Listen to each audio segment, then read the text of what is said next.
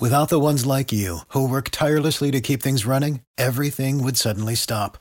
Hospitals, factories, schools, and power plants, they all depend on you. No matter the weather, emergency, or time of day, you're the ones who get it done. At Grainger, we're here for you with professional grade industrial supplies. Count on real time product availability and fast delivery. Call clickgrainger.com or just stop by. Grainger for the ones who get it done. Passion, drive, and patience. The formula for winning championships is also what keeps your ride or die alive.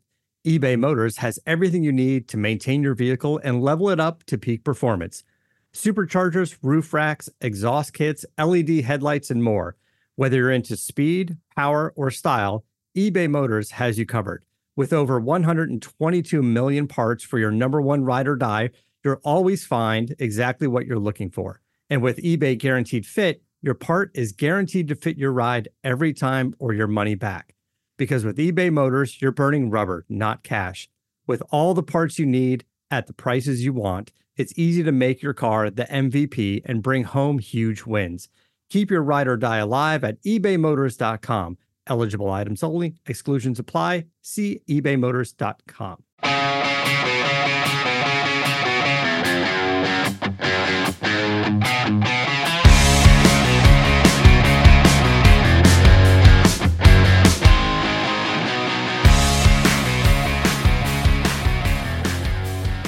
Tennessee Titans went to Philadelphia on Sunday, got beat 35 to 10. AJ Brown did the kind of things that AJ Brown typically does. And the Titans started the week with some moves. On Monday, they signed free agent outside linebacker Ter- Tarell Basham, placed wide receiver Cody Hollister on injured reserve. Hollister now the earliest he can be back is the season finale at Jacksonville. Tuesday, fullback Tory Carter, defensive lineman Sam Oquanyo released. Kicker Caleb Shudak, who was released Saturday, brought back to the practice squad. Two other guys released from the practice squad. Oh, and then there's this General Manager Jon Robinson fired. His team's in first place. His team's almost certain to be in the playoffs for the fourth straight year, the fifth time in six years. Yet there's elements of this move that are not surprising. And we will look at that, look deeply at that move and, and the issues surrounding it here on this edition of Bleav in Titans, brought to you by Bet Online with uh, with Denard Walker and John Glennon. Gentlemen, how's everybody today? Good. Doing well. All right. So uh, again, Bleav in Titans is brought to you by Bet Online. Bet Online is the fastest and easiest way to wager on all your favorite sports, contests, and events with first to market odds and lines. Find reviews and news for every league, including Major League Baseball, NFL, NBA, NHL, combat sports, esports, and even golf. BetOnline continues to be the top online resource for all your sports information, from live in-game betting to props and futures. Head to Bet Online today and use your mobile device, or excuse me, or use your mobile device to join and join today to make your first sports bet. Use our promo code BLEAV50, that's B L E A V 50, to receive your 50% discount. A welcome bonus is waiting for you on your first deposit. Bet online where the game starts. All right, so let's get uh, let's get right to it. I always I always enjoy this. The official press release from the Titans said that the Titans and general manager Jon Robinson part ways. Jon Robinson was fired. Denard Walker, what's the most surprising part of this decision to you? The timing of it, the fact that it happened at all. Uh, what what what stands out to you here right now? Both, both, because this is a team that's still leading the AFC. They're the number right now. They're number one, and I'm trying to figure out this move. I mean, I, I have always believed when you've when I've played in this game, someone taught me a long time ago. They used to say, "Denard, expect the unexpected." That's for players and coaches.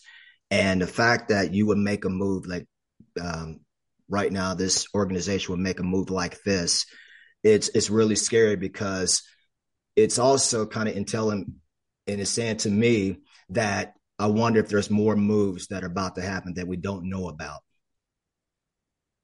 Well, well, that that's an interesting point. Then, like as a player, players hate distractions. You know, players can deal with things in the locker room. They can deal with things on the field. How big a distraction is this for those guys in that locker room right now? It's a big distraction. I mean, that's the general manager. I don't think it's going to affect this team because ultimately they're the ones who decide the fate on Sundays, Thursday, or Monday nights.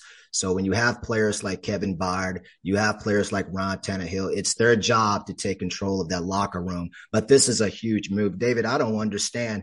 How do you fire a coach right now where you're still leading the AFC? I know you've lost two straight games. I understand that he didn't make a move in free agency. I thought he was going to go out and get a, at least, a number one receiver. There were some good players out there but I don't know. You two were you, you, guys are in the building, not me. I, I, just I didn't see this coming. John Glennon, there you go. Did you see it coming? And and if not, what's the most surprising thing to you? Yeah, I, I completely saw it coming. I just didn't want to let anybody know. I figured I, I, didn't want to shock anybody. Uh, no, I certainly um, didn't didn't see this coming, and and I agree with Denard. You know, I mean, you look at the uh, the track record here. Um, this is six straight winning seasons since he was hired in 2016. This is going to be the seventh straight winning season. Um, the only team that's had more consecutive winning seasons currently is Kansas City with nine. Um, it's uh, let's see, six straight seasons. Um, oh, the, the only time this franchise, I believe, has done uh, anything more than six straight seasons was seven, and that was eighty-seven and ninety-three. Uh, um, you've been to the playoffs four straight years. You're going to go to the playoffs again this year. Uh, that's going to be five straight. So what in the world uh, uh, is is kind of my question. Um, you know, I, I, think obviously the timing would lead us to believe that the AJ Brown trade factored heavily in this decision. Uh, um, you know, uh, AJ Brown is tearing it up in Philadelphia. Meanwhile, there's a huge hole uh, in the Titans' offense, and that that whole situation was magnified uh, a hundred times over this past Sunday when AJ Brown tore the uh, tore the Titans apart. But it is strange enough, you know. First of all, it's it's uh, it's it's you know it doesn't happen all that often uh, that you see a general manager fired uh, compared to coaches. Second of all, it's rare, very rare that you see a, a GM fired in mid-season and third, uh, you know, to have a GM fired with a background resume like he has put together, uh, just uh, just stuns me. Um, despite you know, and, and David, I'm sure you'll touch on this too. Despite Amy Adams Strunk has had her moments before in, in making some some uh, big decisions like that, but yeah, I'm I'm uh, I'm pretty shocked. Yeah, it, it's uh, you know, I think I think the general feeling uh, among the fan base is Jon Robinson was going to be here forever. You, you know, like general managers are like coaches for the most part. You you you get hired to be fired eventually, but this is a this is a Tennessee guy who who has talked about you know growing up rooting for this team and what it meant to run this team. You, you know, there was no sense that he was ever going to be looking for another job, and uh, and and given his track record to this point, I mean, there was there was no reason to uh, maybe not no reason, but there was a lot of reasons to believe he would be here a long, long time. But you know, it, it's interesting. People talk about Amy Adams Strunk. They refer to her in the organization as Miss Amy, like she's this sweet, nice teen mom kind of thing, you know, which which kind of does her a disservice because you know she's she is successful in the business world. She she can make difficult decisions. And and I think what what you see with this team is she does not like to be embarrassed. And and there was a certain level of embarrassment with watching AJ Brown do what he did on Sunday. And, and John you referenced this. You can go back to uh, you can go back to 2015 you know her first year in charge of the uh, uh or as controlling owner of the team they go to Houston in, in week seven, get beat 20 to six. Zach Mettenberger's the quarterback in that game is sacked seven times, is, is, is just hammered throughout that game. And, and the next day, Ken Whisenhunt is fired. You know, that, in, that in her hometown as well. We should, we should point out too. Right. That, know, yeah, that's right. exactly right. That took place in her hometown and, and that was not a good look. The next year they go to Chicago and, and the special teams have a brutal, brutal performance up there in, in a number of areas, including 12 men on the field at, at one point that, that was a very costly penalty. And, and, the next day, Mike Mularkey, the head coach at the time, is told you're going to fire your special teams coach, Bobby April, who, who Mular, as I understand it, Mularkey and April were really good friends. You know, that was, that was not an easy thing for Mike Mularkey to do, but she, uh, uh, you know, she, if she sees something she does not like enough, then you know this is this is what's going to happen and and you know there were things I think there were causes for concern. And, you know, we've talked about it. Isaiah Wilson in 2020 was a huge miss. Caleb Farley in 2021 is is not working out well to this point at least. Though those two draft classes as a whole have not produced a whole lot. Julio Jones didn't work out the way you wanted. Jadeveon Clowney didn't work out the way you wanted. Uh, there, there's not been a suitable replacement for AJ Brown yet, although Treylon Burks is having his moments. There's, you know, there, there are things about Jon Robinson's tenure that you can say, well, I don't really like that, but you have to feel like he deserved the opportunity to fix this too going forward given given what he's been able to accomplish given given all the players they brought in off the street last year that who came in and played well for them but uh but but here we are. They're they're going forward with uh, with Ryan Cowden right now as the interim GM, and and they have promised a quote unquote comprehensive search once the season starts. So, uh, uh, Denard, I'll go back to you. Is is the next GM inheriting a really good situation, or or is is this person going to come in teetering on the brink of disaster, given uh, given some of the missteps this franchise has had? Uh, well, at the end of the day, David, it's about winning. So when you look at this team, just look at the last three years in 2019. This was a team that took Kansas City all the way down, right, right to the wire, end up losing 35 24 in the what AFC championship game. You come back 2020, they're 11 and 5. Of course, they lose the wild card game to to uh, Baltimore. And then 2021, they're the number one seed in the league in the AFC. This is a team, the number one seed in the AFC.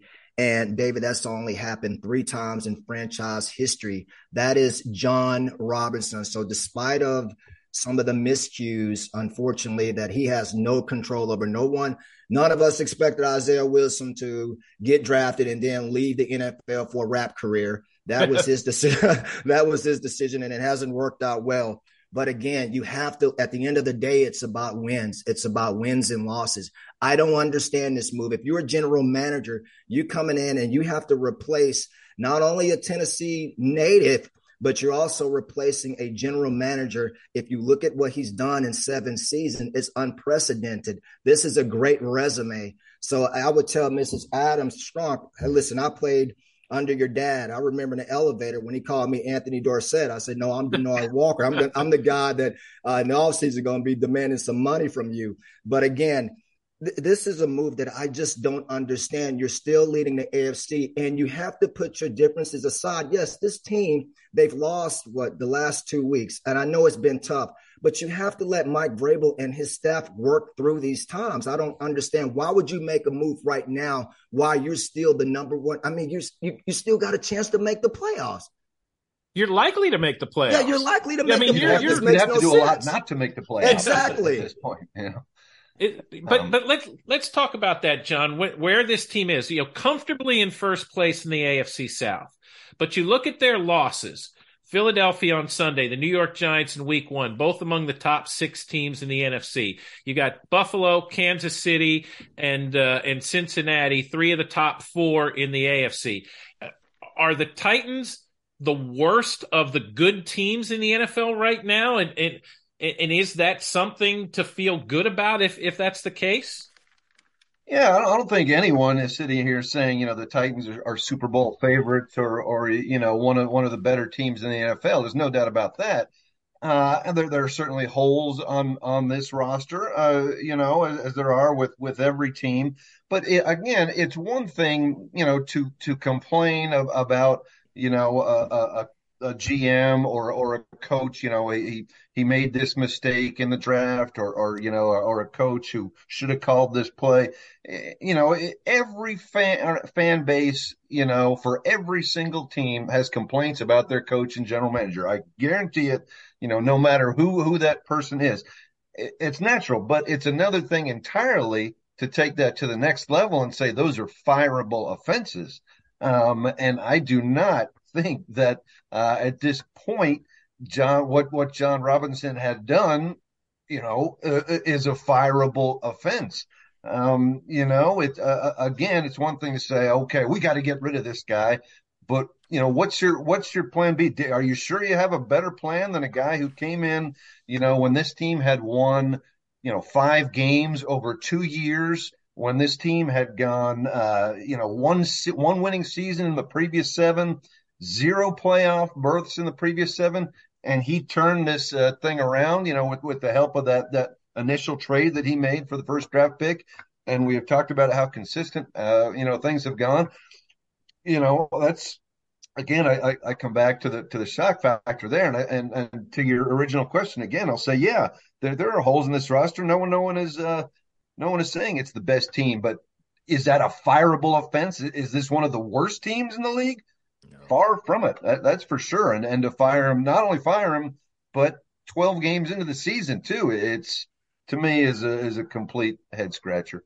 And, and, and he's a guy, Jon Robinson. Keep in mind, is a guy who had the courage and, and the foresight to make a coaching change after his team had been to the playoffs and won a playoff game. You know, Mike Mularkey had two winning seasons, right? He went nine and seven both years. They went to Kansas City, came back in the second half, won a won a playoff game there. There was there was a lot to like, but but he you know at, at that point he he was the guy who felt well yeah things are good but they need to be better. And and I think Mike Vrabel can can make things better for this team and, and moved quickly. I, I, think you know I, am convinced he had his eyes on Mike Vrabel from the moment he made that decision. That wasn't a a process where he evaluated a bunch of guys and Vrabel was the best.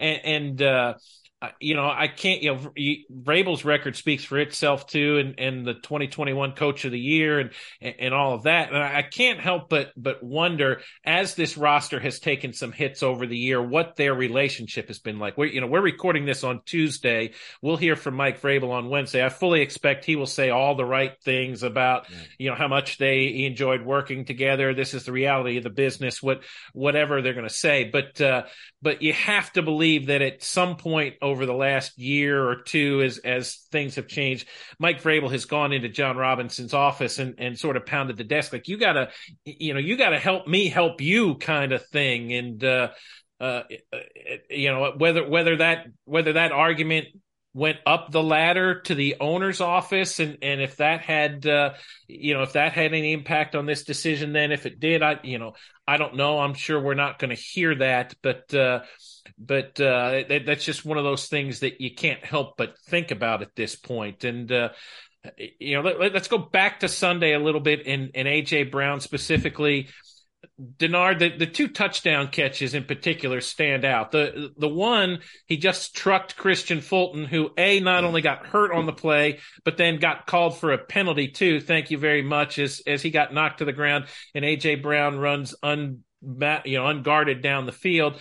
The the other one, Tre Avery's got blanket coverage on him. Yes. And, and, somehow or another, AJ just makes it look like an easy catch anyway. If if you're a cornerback which which one of those plays just angers you more if you're the guy trying to, to guard him?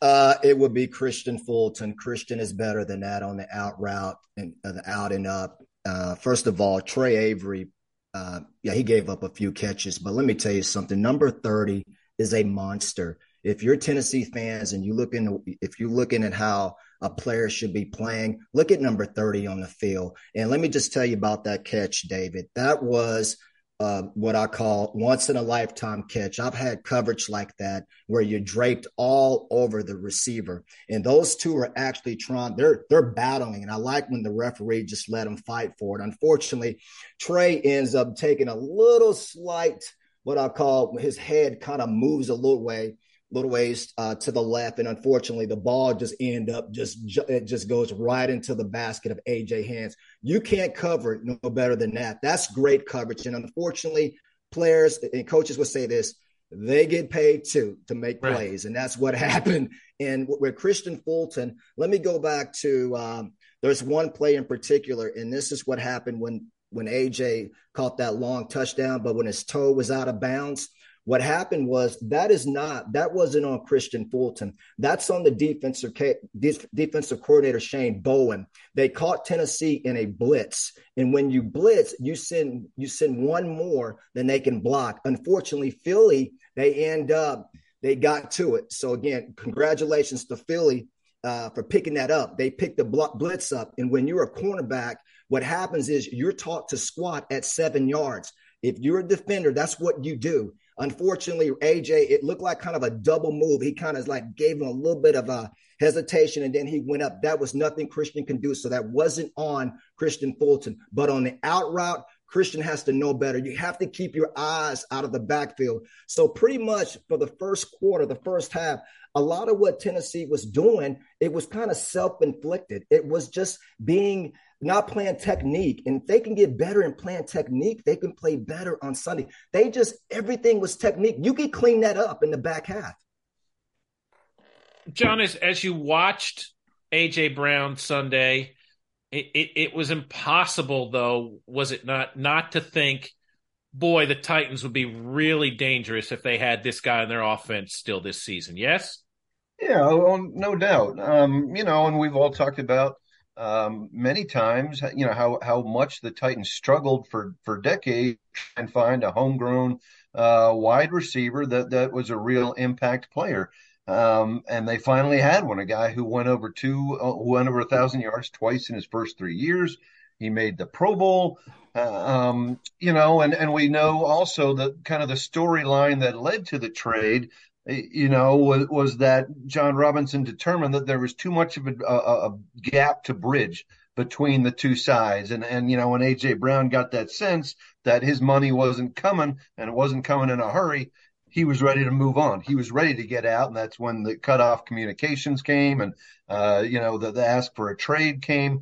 But in, in retrospect, you know, Jon Robinson could not have let that happen. It, uh, you know, it, I, I think it falls in his lap, Jon Robinson's lap, that when you find a player that is as valuable as AJ Brown was, that you have to find a way to bridge that gap. You have to find a way to pay him as much as the Eagles did, which was, you know, somewhat market value, uh, honestly. And and whether even if that means cutting other players that you thought you were going to have to rely on, you know, you, you do what you have to do in that kind of situation instead of trading away AJ Brown. So yeah, certainly, you know, when he was out there catching touchdown passes and then dropping X plays on the Titans left and right, uh, that that just magnified that point, you know, so so incredibly. And I don't know if you guys saw the little video clip that's been going around. I'm not even sure who took it, but up in the owner's box uh, uh, of the Titans at the at the Eagles game, um, you know, Philly fans, uh, uh, Davey, you should be proud of your your uh, your your Philly people. Uh, you know, I guess this was after one of AJ's scores. Basically, there there's you know s- several people that were basically turning around up right near the owner's box and and flashing the bird, oh. uh, you know, in into the Titans owner's box. To your point about Amy Adams Strunk, clearly doesn't like to be embarrassed or humiliated. Well, that's uh, that that was probably uh, not not the best uh, you know step in the world for Jon Robinson at that point when when Amy Adams Strunk is dealing with Philly fans throwing the bird at her after AJ Brown scores touchdowns. So yeah, it was uh, uh it, it, clearly uh, stung.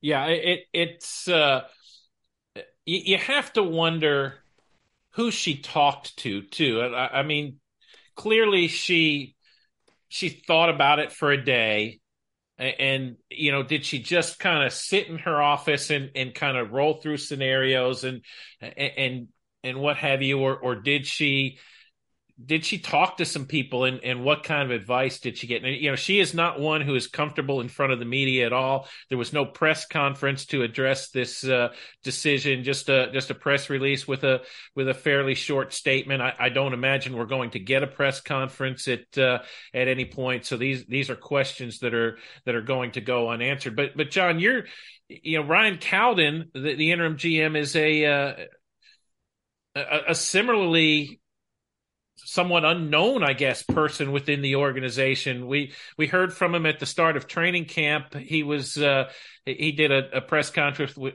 conference with Jon Robinson. The majority of the questions for Robinson, you you did speak to him at one point last season for a story you were working on. What's uh, what's your sense of uh, of Ryan Cowden and what he has meant to this organization to this point?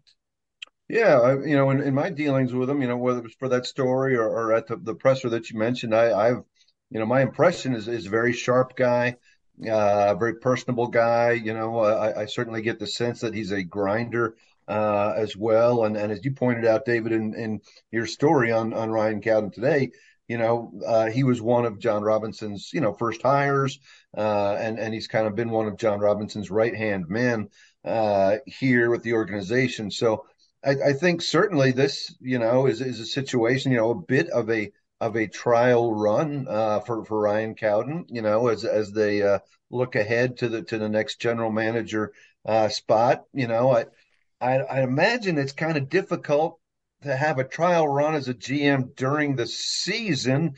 You know, because honestly, probably your biggest decisions as a GM, you know, a lot of them come, you know, draft and free agency and that kind of thing but certainly he'll get you know some opportunities to to leave a mark um, you know on the Titans coming up, and and I'm sure he'll be considered as will I'm sure you know Monti Ossenfort.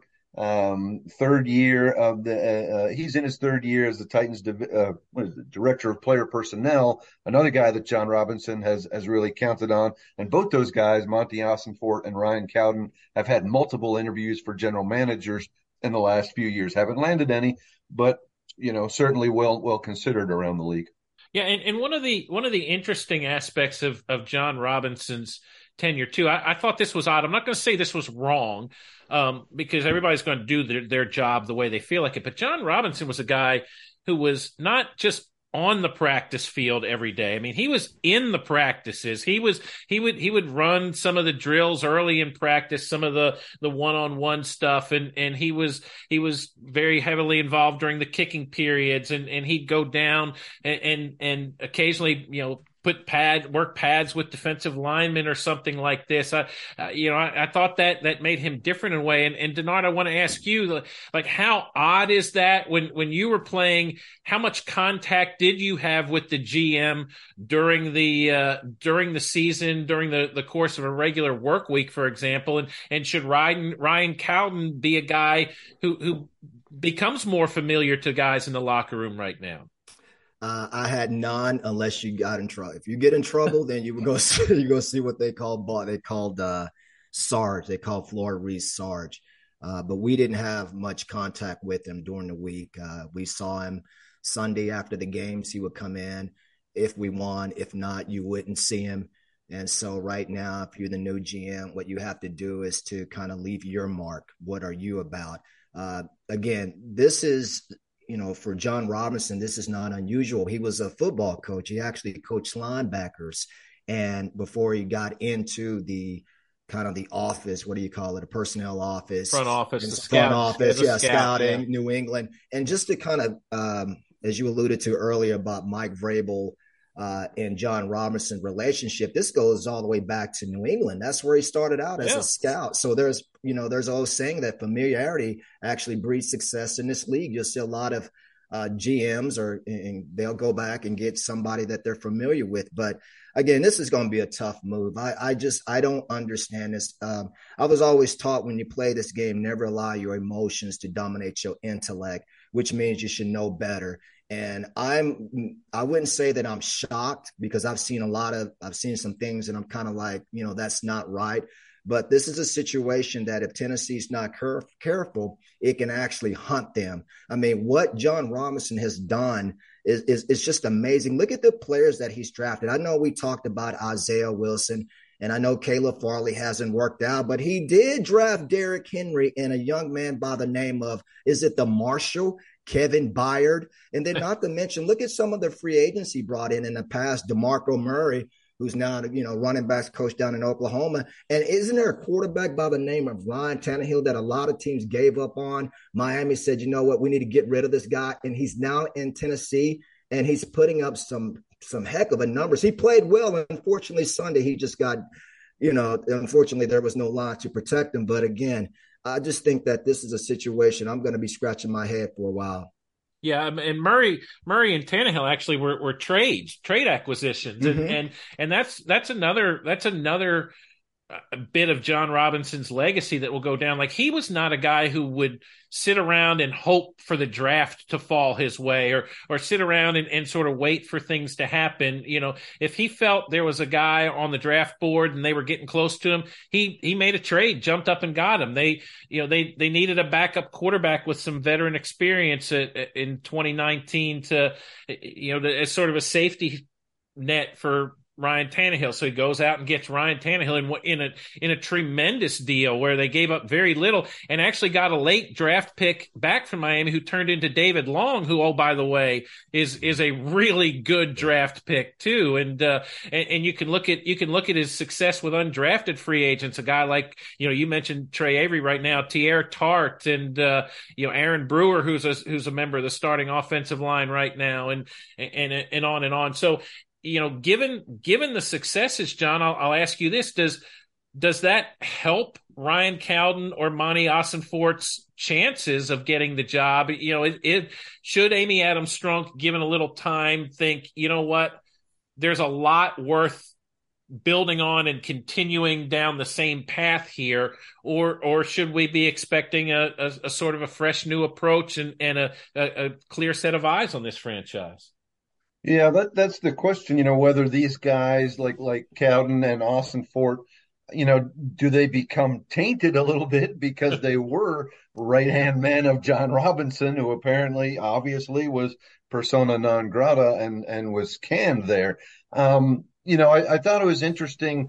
There have been a couple uh, reports, you know, from some of the national uh, guys, Schefter and and I think uh, somebody from the NFL Network, maybe Tom Pelissero, basically sort of a, a, alluding to the fact that that you know Amy Adams Strunk wasn't necessarily happy uh, not only with with roster construction but also the fact that maybe she wasn't included in as many conversations um, that she wanted to be. And and I thought back to that and I, and I started thinking I, I'd heard you know on more than one occasion I can remember Jon Robinson saying, "Hey, one of the best things about Amy Adams Strunk is she lets us do our job. You know, she she lets uh, you know me make personnel moves. She lets Mike Vrabel coach. Uh, well, maybe uh, you know uh, they took that a little bit uh, too much for granted. Uh, you know, and, and what I'm trying to say here is that if I'm Ryan Cowden, or for that matter, for for Monti Ossenfort, I, I, would make it a priority to make sure that Amy you don't say is, is, included in about every conversation uh, down to what the uh, the pregame meal uh, is going to be if if I'm thinking that I'm going to be a, a GM. um, but you know they they both do have uh, you know very good uh, track records. Like I say, I, my dealings with Cowden, uh, you know, I, I was I was quite impressed. So I, I think you know, I, I, tend to think that they will not be shaded by the fact that they were part of the Robinson uh, regime. I think this emotional move is is done with, and and I think it's going to be more, you know, clear headed, uh, in my my opinion, moving forward. We're in the home stretch here, and, and Denard, you uh, you referenced uh, the offensive line a couple minutes ago. Um, Derrick Henry has fallen to third in the league in rushing hasn't averaged better than 3.1 yards per carry over the last four games, has had fewer than 40 rushing yards each of the last two games, hasn't had a gain of of 10 yards or more in the last three games. Four. Is this is this you know he had a 10 yard carry in in the first yeah, one over Not, 10 yards. yeah, I said 10 or more. Um Denard is is is Derrick Henry in decline all of a sudden, or is this a, is this an offensive line problem? Yes, this is an offensive line because you what they gave up six sacks Sunday. They were that was bad. If you look at that line from Philly, Brandon Graham, Fletcher Cox, talking about Javon Hargrave, and I'm not going to mention Josh Sweat. Every time I hear that name, I start sweating because it was like it turned into the second half, the Josh Sweat and Haason Reddick show. They did not have an answer for that blitz. It just looks like every time they started, they coming, it was a sack. And I loved what Mike Vrabel did in pulling Ryan Tannehill out of the game in the fourth quarter. It was just, it was killing me to see that. But the offensive line right now, Dennis Daly, especially those tackles, they were out not only outplayed, they were out physical, out physical, and Philly just they went to work on them. They have to clean this offensive line up. I don't care. You could put Emmitt Smith in his prime. You can put Walter Payton in his prime. When you have a terrible offensive line, I don't care how good you are, you will not be able to run the ball. I played with the great Eddie George, but I guarantee you, we had a one heck of an offensive line. Brad Hopkins, Fred Miller. You're talking about the Hall of Famer Bruce Matthews. We had Stepnoski. We had some dogs up front. That's how you win in this league is in the trenches. Right now, Tennessee offensively, their line, they're hurting, David. John Glennon, you wrote about this this week. Mike Vrabel said Monday anything is possible in terms of personnel changes, whatnot. Um, a, a, big target, I think, for a lot of people is left tackle Dennis Daly, who has who has sort of been uh, you know he's been locked in there ever since Taylor Lewan got hurt. His performance hasn't been spectacular. Um, do do you believe Mike Vrabel that that maybe they're considering change and and what are their options at left tackle or or maybe some of the other spots on the line that you think might need to be addressed? Yeah, you know, I thought Monday was really the first time, even though Dennis Daly had been brought up before. I thought that you know this was kind of the first time that that Mike Vrabel opened the door you know, ever so slightly and and and said that you know uh, Le'Raven Clark will compete, uh, you know, th- this week basically in practice. Um, so I, I get the sense that he is open to change, and and honestly, like, how can you not be open to change uh, at this point? You know, uh, uh, Daly gave up three of the of the sacks uh, on Sunday. You know, uh, if you look at the pro football focus stats, uh, Daly has given up nine sacks this year. That's tied for the most among tackles in the in the NFL. Um, you know, it, it's not. You know, there are some tackles that, that give up a lot of sacks, and you say, okay, well, at least he's a great run blocker.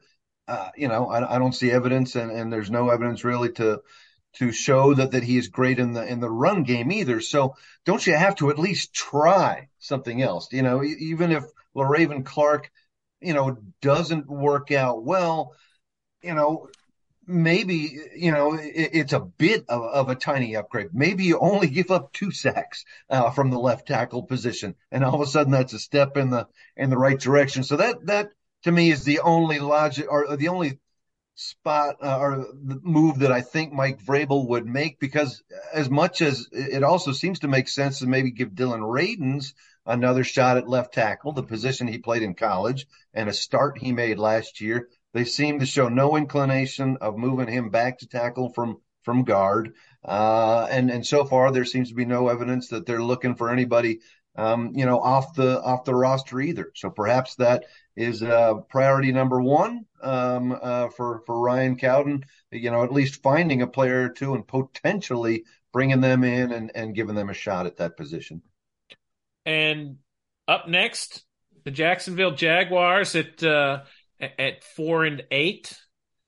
We we've talked about how the Titans have not beaten the best teams in the NFL, but they have sort of feasted on the lower ranks of the NFL. Any reason anybody concerned about Jacksonville here in the in the last minute or two of this program? Any anybody anybody see a problem after two straight losses here that, that can't be overcome by facing the Jaguars?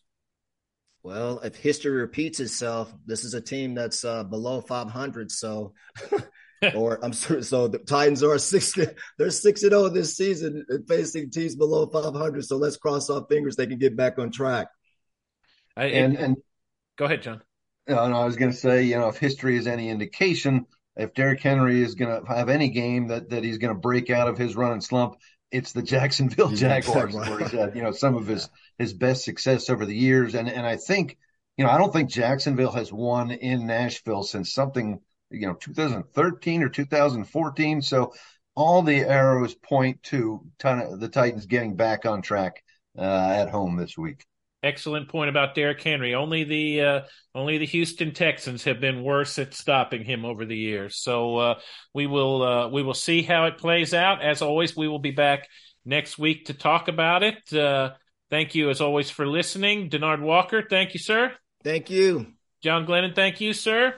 Okay, thanks, guys. And thanks everybody for listening and downloading. This is the Bleav in Titans podcast brought to you by Bet Online. We'll talk to you next week.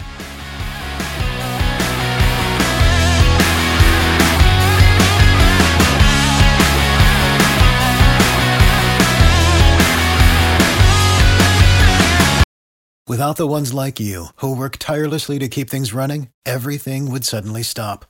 Hospitals, factories, schools, and power plants, they all depend on you. No matter the weather, emergency, or time of day, you're the ones who get it done. At Grainger, we're here for you with professional grade industrial supplies. Count on real time product availability and fast delivery. Call clickgrainger.com or just stop by. Grainger for the ones who get it done.